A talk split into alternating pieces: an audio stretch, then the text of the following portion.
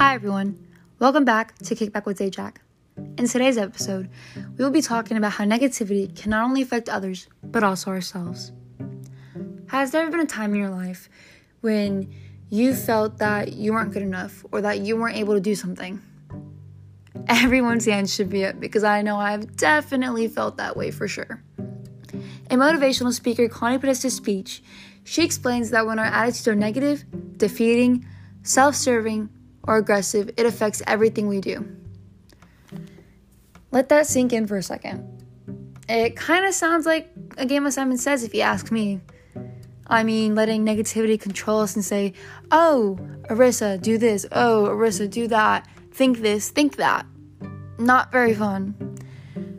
But when you have an obstructive attitude, it can cost you business, promotions, friendships, and even family at times. You lose your ability to create, to manage those special relationships, and the ability to be productive in day-to-day life. Letting the bad get to you creates nothing but damaging habits that can affect you in your life, whether you notice this or not. All of those negative thoughts and emotions create toxicity in your life. In order to have good, you're going to have your bad days, and you're going to have bad. But we need to be able to overcome all those bad thoughts and bad days and et cetera, with the good.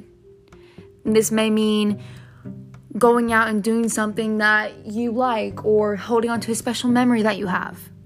Whatever you have, we just need to let the positivity bring us up from the darkness and let us rise from the ashes. It's been a wonderful time talking to each and every one of you. I hope you all have a great day and remember to stay positive. See you next time.